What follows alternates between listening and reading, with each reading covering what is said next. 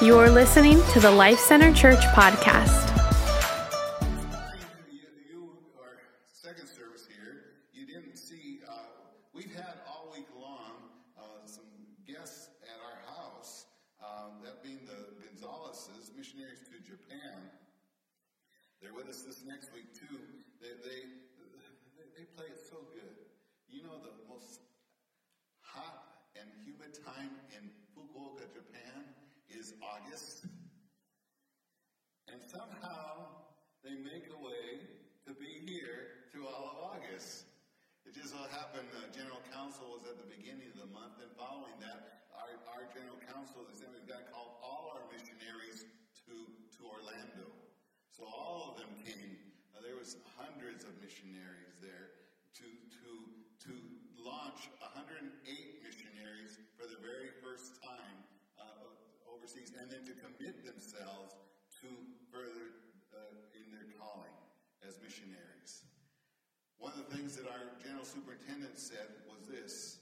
He was quoting from our former superintendent. He basically said this: if you call yourself an Assembly of God church and you don't support missions, then remove the Assembly of God off your sign. Amen? So we are about missions.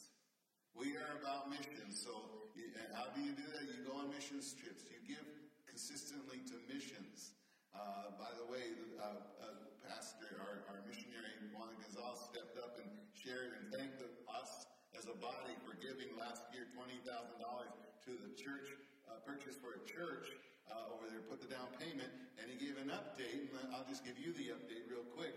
Before they left, because when we gave it to them, prices were really high for real estate, and they were told by their agent over there, why don't we wait a few months until we can purchase something at a lower price? Well, prices have come down.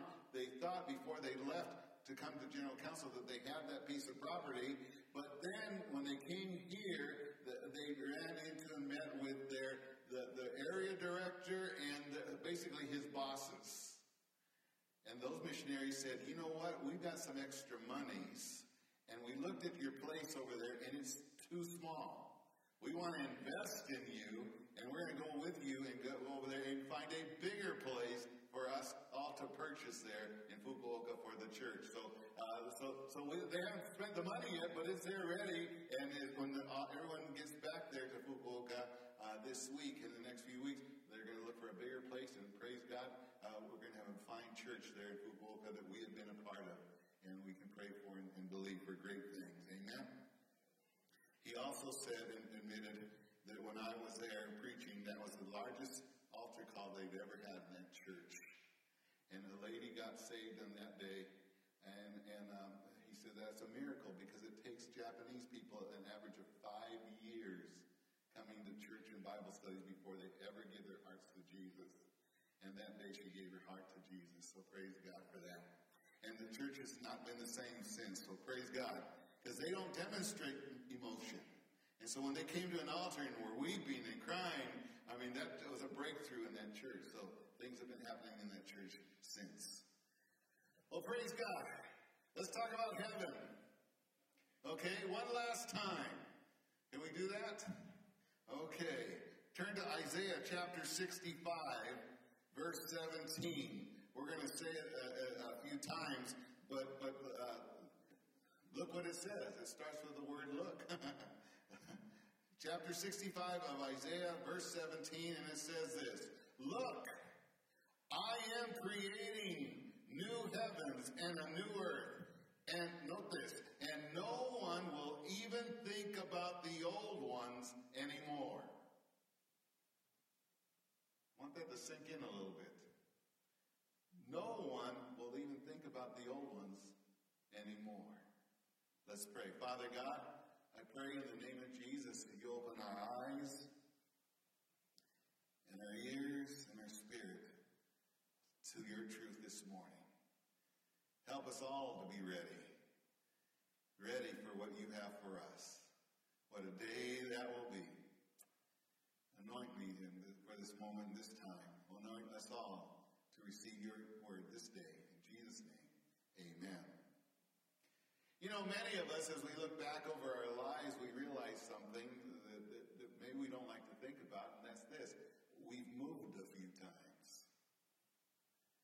I don't know about you, but I don't like moving.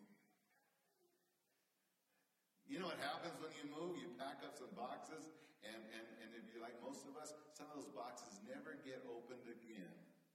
But you keep them in your garages, don't you? You keep them in your storage units. You keep them in your closets. And years later, you say, what's in this box? And you open it up and say, that's where that is.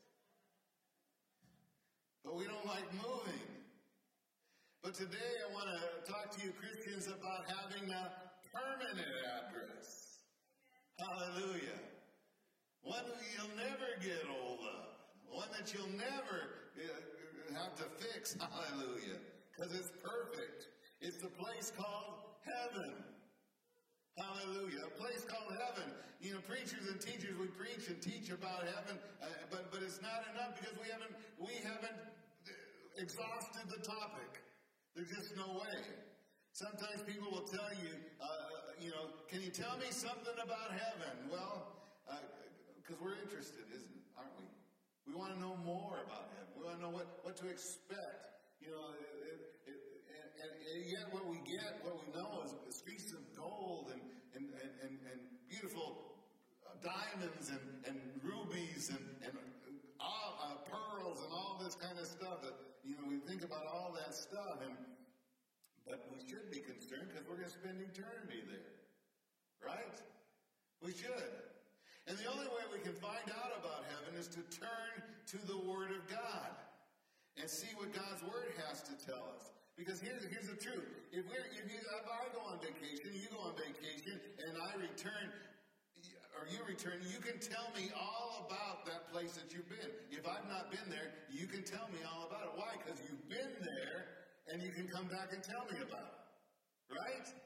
And I ask you, especially if I'm going to go there in the future, I want to know what it's all about. Well, so the thing is here, heaven is such a great place that even those that have said they've had a glimpse of heaven, they haven't gotten all the details.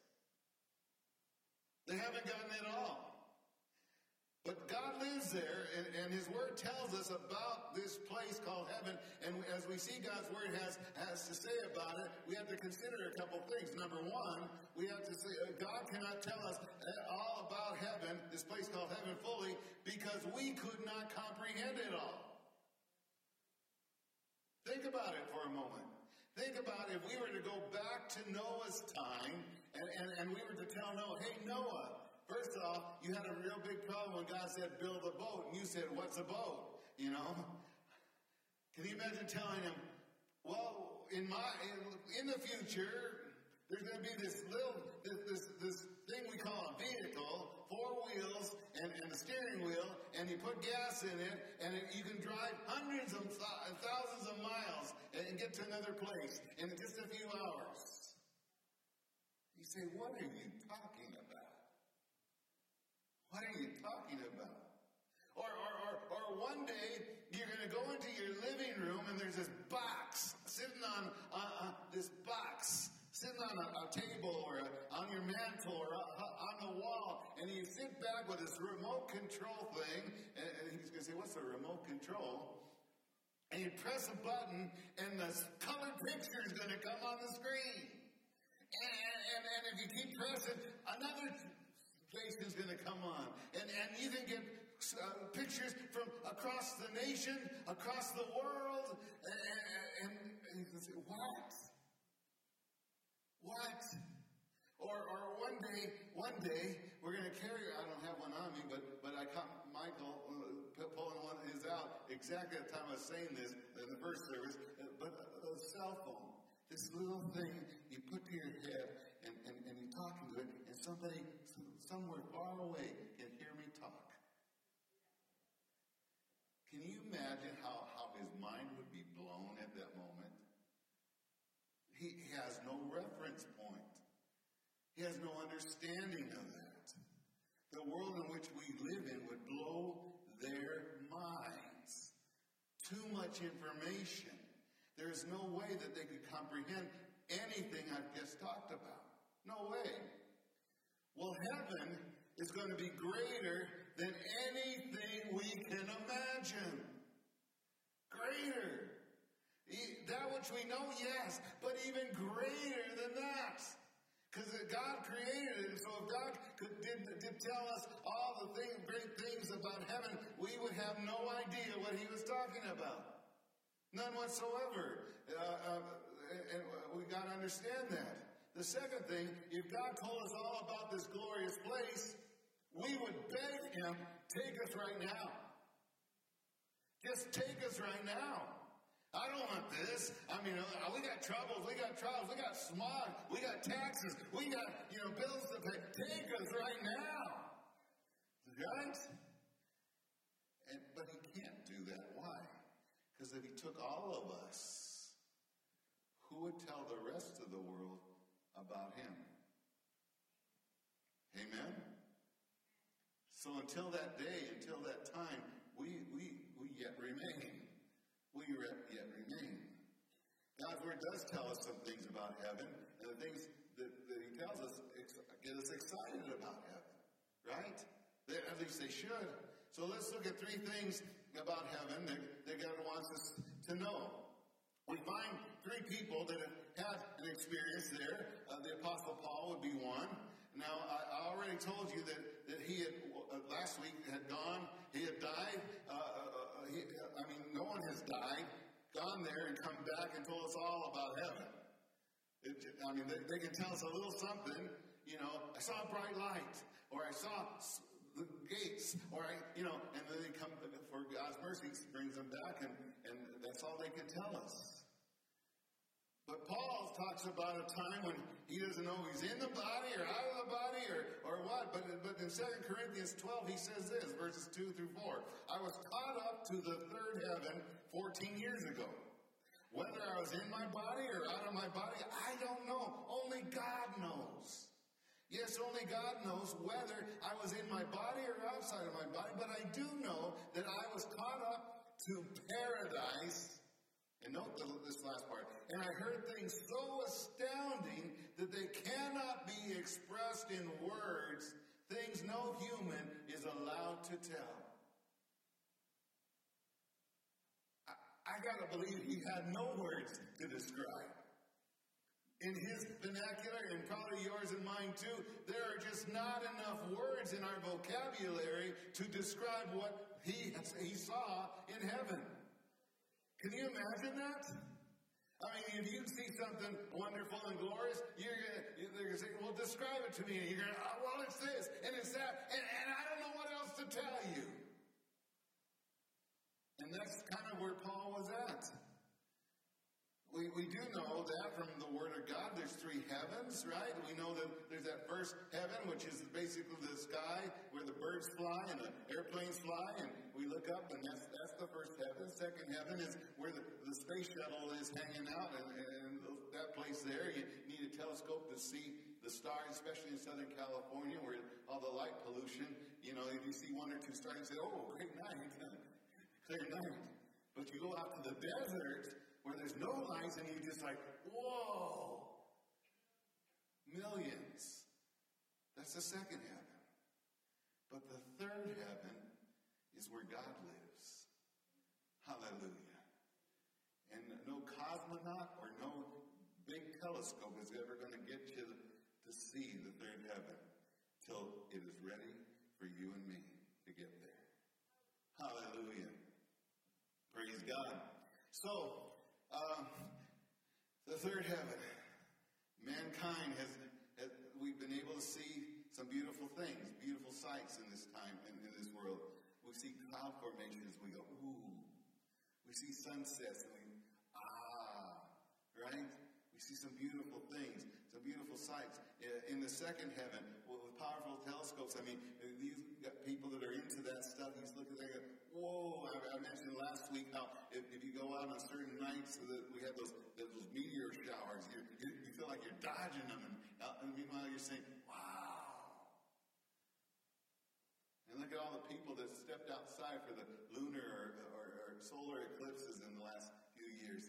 Everybody wants to watch and see, right? Because we're amazed by it all. But nothing on earth, nothing in the first heaven, nothing in the second heaven is going to be as awesome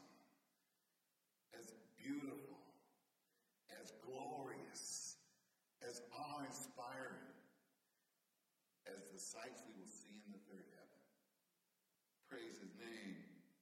But whatever the reason, God forbade Paul to talk about what he saw, and he almost had to be strapped down when they brought him back down to earth. And this is what he said in Philippians 1:23. He says, I'm torn between two desires. I long to be with Christ, which would be far better for me. And then he goes, lastly, but I must remain for you. But if he had his brothers, he'd say, take me home right now, Lord. Because I've already seen a glimpse. I already know some of the things that are waiting for me. We do not know what Paul had, whether he had an out-of-body experience or he just had a vision of some sort, but he never was the same after that experience. Then there was Apostle John. You know, John, the writer of the Revelation, he was exiled to the Isle of Patmos. And I think about this. He saw some of the most horrible things in vision, in this revelation that would ever happen to mankind. I mean, think about it. He saw well, the rapture of the church, hallelujah, but he saw what happens here on the earth after the rapture of the church. He saw the Antichrist. He saw the Great Tribulation. He saw the Battle of Armageddon. He saw the Great White Throne Judgment. If you see that, I'm telling you, you're going to shake in your boots. He saw all that. He saw some of the most horrifying moments that will take place in the history of mankind. And yet, if you go to the end of that chapter, Revelation 22, verse 20, the second half, what does he say? Because in it all, he saw a glimpse of heaven, and he says, Amen. Come, Lord Jesus. Come, Lord Jesus. Because I'll tell you what, all that horrible stuff was not meant for you and me. It was meant for those that reject the Lord. As a pastor, I've conducted many funerals, many more funerals. I mean, I've done a lot of weddings, but I have twice as many funerals because people die twice as fast as they get married, especially today, you know. One thing I tell the families, the ones who've gone on to this wonderful place called heaven, is this. Once you're Christians and you enter the portals of heaven, as much as they love their families, they would not want to come back. It's so glorious. They don't want, as much as they love you, they don't want to come back. Because it's so glorious. And I'm giving you a couple of things here this morning to let you know about that. But the Bible tells us that there will be no marriages in heaven. I'm sad to say for some of you, but there'll be no marriages. Think about it. If there were marriages or other kinds of relationships like that in heaven, there'd be some problems because as good as your marriage is, sometimes you've gotten mad at your spouse. Haven't you? Sometimes they've disappointed you. Sometimes it's gotten a little, you stay over there, I'll stay over here. Right? Yeah, I'm just saying. Could you imagine if that was taking place in heaven? See, the only one that you will have time to love, the only one you'll have time to worship is the Lord God himself. There'll be no other time or reason to love anybody else that way. So nothing's going to get in between you and your relationship with the Lord in that situation. Once we're Christians, we enter the portals of heaven. We are going to worship him. Hallelujah. Well, so why must these relationships be done away with? Heaven could not be heaven if all these human entanglements were still taking place. Right? It would not be heaven. I mean, in heaven we will have equal love for all our brothers and sisters, so praise God. We will be known as we are known, but there will not be those marriages taking place. And the Apostle Paul and John, they saw this glorious place, and once they saw this place, and they got themselves ready to depart for this place, and John prayed, "Oh, amen, Lord, come, Lord Jesus, come, come." They got a peek inside of heaven. And they never were the same again. Hallelujah. There's one more that had a glimpse, and he knows all about heaven, and that would be the Lord Jesus Christ. Amen. He had more to say about heaven than anything else or anyone else. This is appropriate because he knows more about heaven than you and I do, at least this side of heaven. And so he tells us a couple of things, and I want to share with you those things. Number one, it's a new place. It's a new place. Revelation 21, so not just in Isaiah 65:17, but in Revelation 21, 1 through 3, it says this, "Then I saw a new heaven and a new earth. For the old heaven and the old earth had disappeared." Note this next line. "And the sea was also gone. And I saw the holy city, the new Jerusalem, coming down from God out of heaven like a bride beautifully dressed for her husband. I heard a loud shout from the throne saying, 'Look, God's home is now among his people. He will live with them, and they will be his people. God himself will be with them.'" Hallelujah. Praise God. God's word says that God will create a new heaven and a new earth. Think about that. Let that sink in for just a little bit. Think about it. The word of God is very clear on this. It says it here in Isaiah. It says it in Revelation. But some people have a hard time buying into the fact that God is going to believe it as it is written. When God says it, it's true. It's true. Some don't understand that for a moment, but it's going to happen because earth needs to be cleansed. They think it just needs to be cleansed and restored. Kind of like an old sofa that needs to be reupholstered. But I'll tell you what, you put a new skin on it, and after a few months you sit on that thing, and you still hear the ache, creak, you know, that spring that was sprung, and eventually will get sprung again, you know. Why? Because it's basically the old frame with just a new skin on it. That's not what God wants for us. That has just been restored. God's not into that restoration there. What will happen to the old one? We don't have to guess. For the old heaven and the old earth have disappeared, according to Revelation. Why will God make a new heaven and a new earth? Many believe, but we can only speculate that he does this for a couple of reasons. Number one, because Satan has corrupted the old heaven.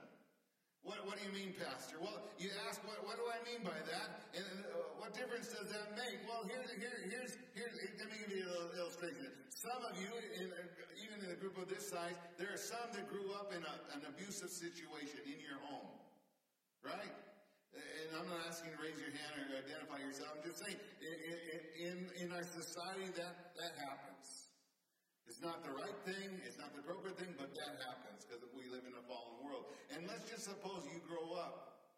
And you grow up and there's things that happen in your life through the action of life. And there's things that happen that all of a sudden, ooh, I'm reminded of that situation. I remember when my dad said this or my mom did that. Or it comes flooding back, right? Those memories come flooding back.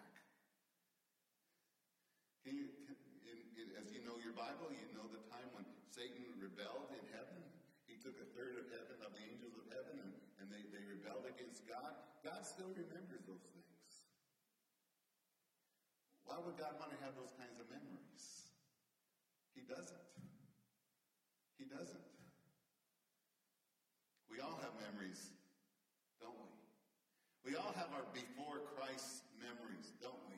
We remember the things we were involved in. We remember the times we failed and the times that maybe we foolishly but wholeheartedly fell into sin and made that mistake and we're so remorseful for it afterwards. And we say, oh, and yes, we've been forgiven. Yes, we've been restored. But the devil's an old fool and he knows you're a fool too. And so what does he do? He tries to come in and remind you of that disappointment. Remind you of when you failed the Lord. Remind you when it just wasn't right in your life and tries to discourage you in your walk with the Lord. He does that, doesn't he? Yeah, he does. We can all remember those things. As long as we live, we will not be able to get away from them. But here's the good news. Heaven could not be a great place to go to for us if we're going to constantly be reminded of those old things. So therefore, the old heaven and the old earth are going to be put away with. No more to be reminded. We won't even think about it anymore. Hallelujah. So God did something for us. He's going to create a new heaven and a new earth. That's what Isaiah 65 verse 17 says. Look, I am creating a new heaven and a new earth, and no one will even think about the old ones anymore. Hallelujah. Because if we were constantly bombarded with all these negative thoughts while we were in heaven, it would not be heaven, would it? No, it wouldn't. The earth, the new earth that God will create during the millennium will not be filled with things that will sadden us. I mean, how can we enjoy 1,000 years of peace on this earth and ride by a cemetery and be reminded of the losses that we've had?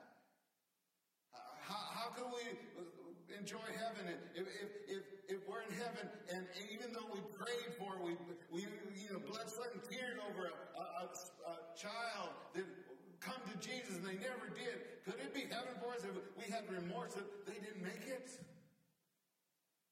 Think about it for a moment. It wouldn't be heaven because we'd always be reminded of what happened on earth. But sinners won't be so fortunate. Once God creates a new heaven and a new earth, the old heaven and new earth will pass away from God's memory and from our memory. But those in hell, they'll remember all the time. They'll remember everything. They'll remember the times that mom and dad brought them to church and encouraged them to walk with the Lord, trust the Lord with their lives, and surrender their lives to Jesus. They'll remember that. They'll remember the times that their dads woke them up. I teased the first service because I was reminded of it as a teenager driving and staying out late on Saturday night. And my dad, we live in a two-story house, and there's a certain step Dad takes when he's going up the stairs, and he's got a mission up there because a certain son is not getting ready for church. And pull the covers over, and when he got into the room, he didn't say good morning. He didn't say, how are you? He grabbed the blankets and yanked them off my body. I got up and went to church. And thank God I did, or I wouldn't be standing here before you. Amen? Amen? But could you imagine if I had not responded in this manner, had not responded to God's call in my life, had I not, let alone not be your pastor, but I had died. I would think about all those so-called roadblocks to hell that the Lord put in my life, like my dad pulling the sheets off my body, or a Sunday school teacher giving me a challenge, or a children's church leader having an altar call in children's church, or my pastor, a great pastor, the times that he preached and the altars were filled with people seeking God. He'd remind me of every single time that I had somebody talking to me about Jesus and then remind me, I said no. And that will haunt the sinner in hell for all eternity. It will. Think about that. Think about that. Remember the rich man in the New Testament. The Bible tells us he remembered. He remembered his five brothers. He remembered that he said, well, if you can't give me any relief, go to my five brothers, send somebody from the dead to rise up and talk to them about this and let them know they don't want to come here because I'm tormented here. You see, he remembered.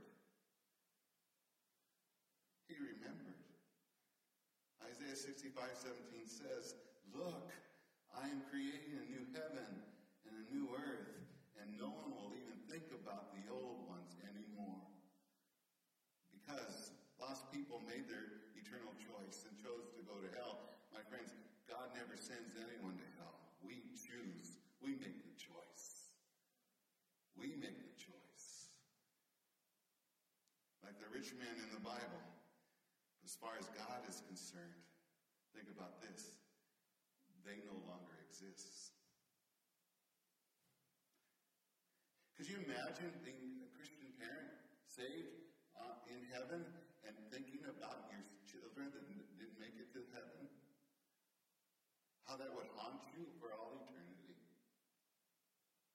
What did I do wrong? Why didn't they come to Jesus? Why, because that's the things we go through now, isn't it? Yeah, we ask those questions. We go through all the situations that happen in their lifetimes. Why haven't they come to Jesus? Can you imagine spending all eternity thinking about that?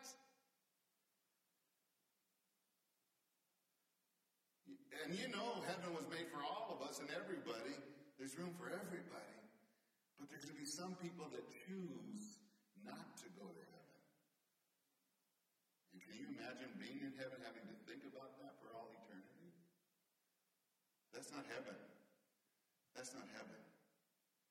God will make a new heaven. He will create a new heaven and a new earth. How will He do it? He will create it. That's what the Bible says. That's what the Scripture says. He will create it. We often use the word create to describe something that we as humans do. When we create a new recipe or we create we don't create anything out of nothing. Talk about, that great creation. You got something that was already there, and He put it together, and He made something. We're talking about God who said, let it be, and it was. Amen? Hallelujah. We're talking about a God who in this case, He took some mud, and then He went, and they came to life.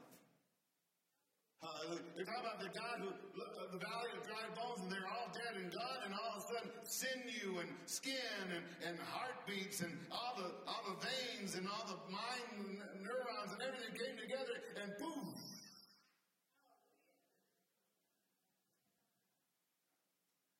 That's our God. That's our God. Do you think He can create a new heaven and a new earth? He can just speak it into being. He can speak it into being. We can't create anything, but He can.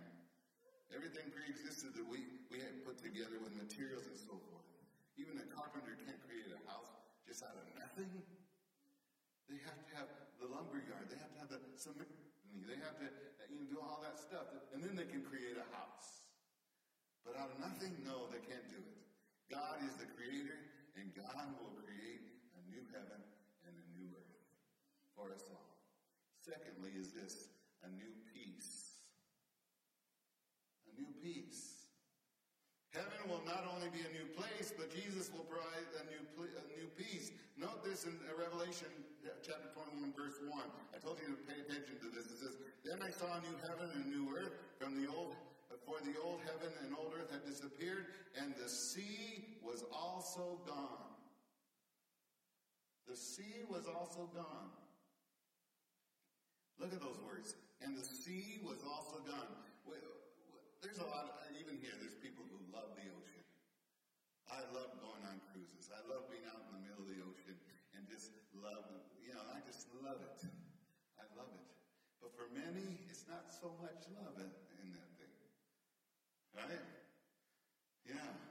And in the Bible, when it talks about that, it does not speak of the sea as the good times. It always seems to represent bad things.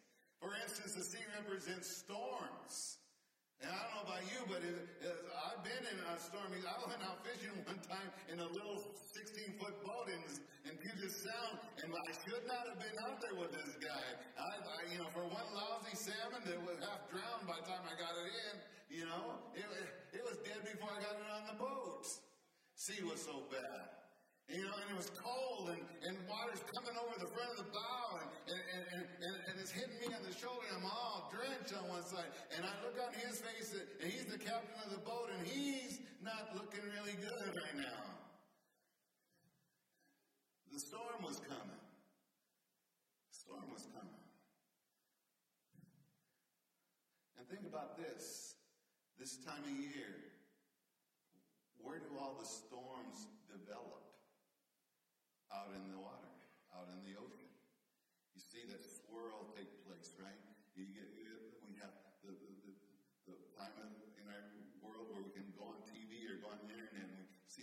swirling masses taking place out there in the oceans, and then they move onto shore, and all kinds of destruction take place, right?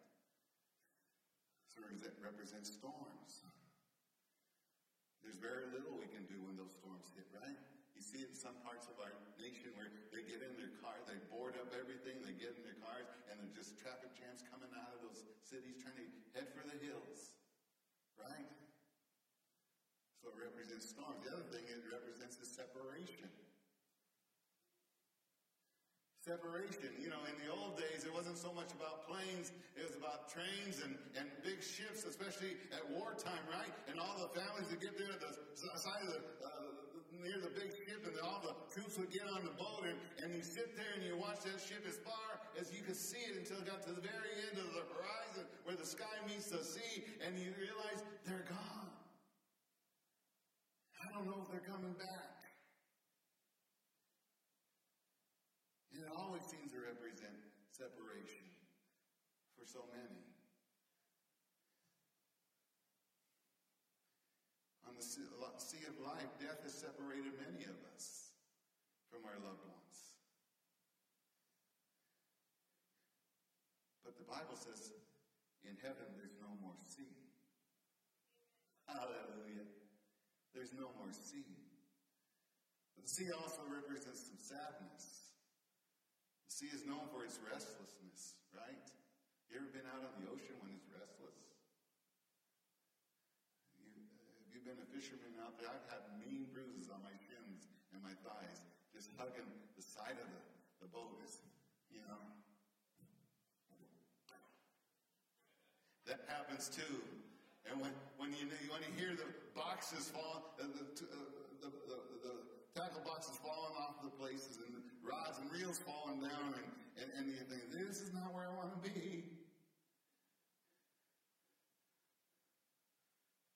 A couple of weeks back when we were up in Florida, we took a couple of weeks and we went up to visit some friends, and we were in a little larger boat, and our friend, he loves to fish, but I didn't realize how much he didn't like to fish out in the ocean.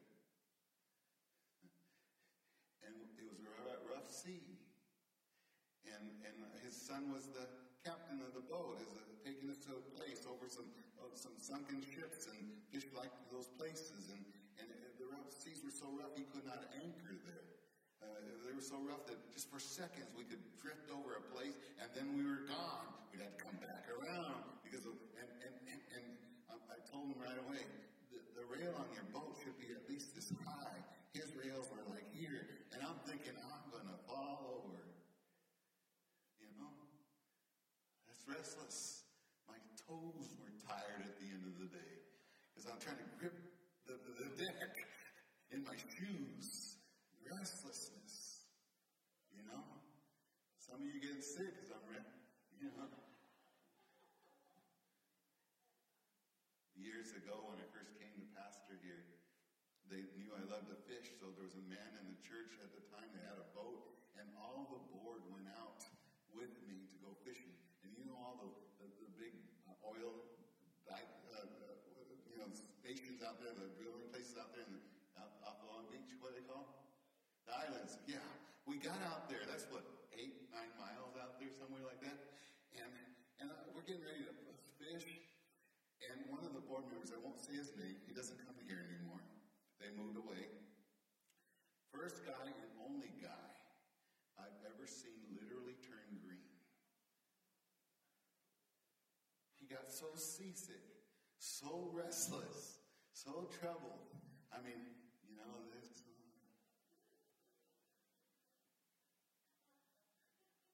We had to turn around and come home. And I had just caught a big fish, too. This world is full of a lot of restless stuff, isn't it? Our spirits get restless. Our lives get restless. Situations beyond our control we can't handle. And what do we say? I'm sick of it. I'm sick and tired of all this stuff. I don't like it anymore. I don't want it anymore. How do I get out of here? Like the the deacon out there, I can't stand this anymore. I want some stability in my life. We all know that feeling, don't we? We all know that feeling. But one of the blessings of heaven will be, it will be calm. There will be no restlessness, no tossing and turning like out in the ocean. There won't be any up and down experiences. This is why the Lord says it's a glorious place. Hallelujah. The things most valuable to us, we might realize, if things were more valuable to us, then we'd be looking at those things, longing for those things. But in heaven, those things won't exist. The only thing of value will be Him. Hallelujah. Praise God. So we might realize that heaven is greater than anything we can imagine. Anything. Just reading about this glorious place makes me want to go there. I don't know about you, but it makes me want to go there. Right?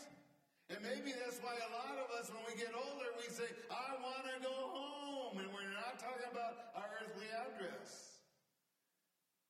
And if we've accepted the Lord Jesus Christ as our Savior, we have a hope, and we don't want to give it away, throw it away, or walk away from that. Because it will be worth it all when we see Jesus. Amen? It will be worth it all. Troubles will seem so small when we see Him. We want to be able to be with Him, and I want to be able to be with you in heaven. So if you don't know Him, today's that day to turn to Him. But if you know Him, don't walk away. Don't give up. Keep on preaching. Keep on teaching. Because there's a world out there that needs to know that a heaven was meant and made for all God's children. Hell was meant for the demons and the devil himself and nobody else. But many are going to choose hell. We've got to tell them. Amen? While there is yet time, we've got to tell them. And we've got to live like people that are bound for heaven. Amen? That we got a reservation. The bill's been paid even. Hallelujah. Isn't it one thing to show up at a hotel and say, well, you owe us so many dollars. And this time we're going to show up and say, paid in full for all eternity. Hallelujah. Hallelujah. That's going to be a great day. Amen. Would you close your eyes with me and bow your heads? Heavenly Father, I thank You for that blessed hope, that place called heaven that's being prepared for every child of the living God.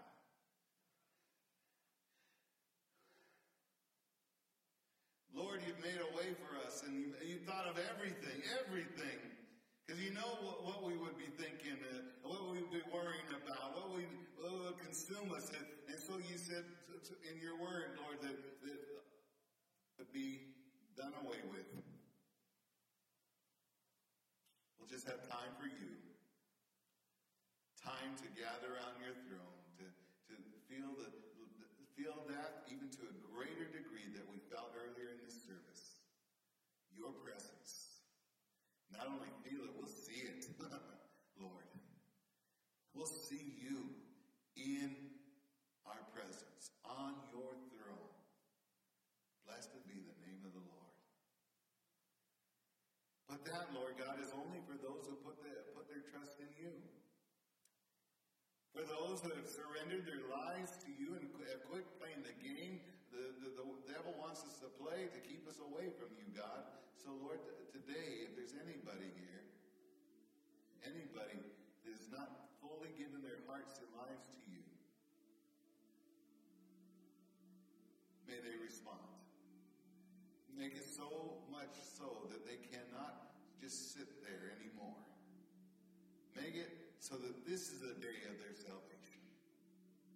Bless the Redeemer. While your heads are bowed and eyes are closed, if you're not right with the Lord, if you know you need the Savior, I don't have to ask you. You know. You know. that you want to make a change today. You're not waiting for something else or today's the day. And if that's you, would you lift your hand and say, Pastor, that's me, pray for me. I want to surrender to Him today. Is there anybody?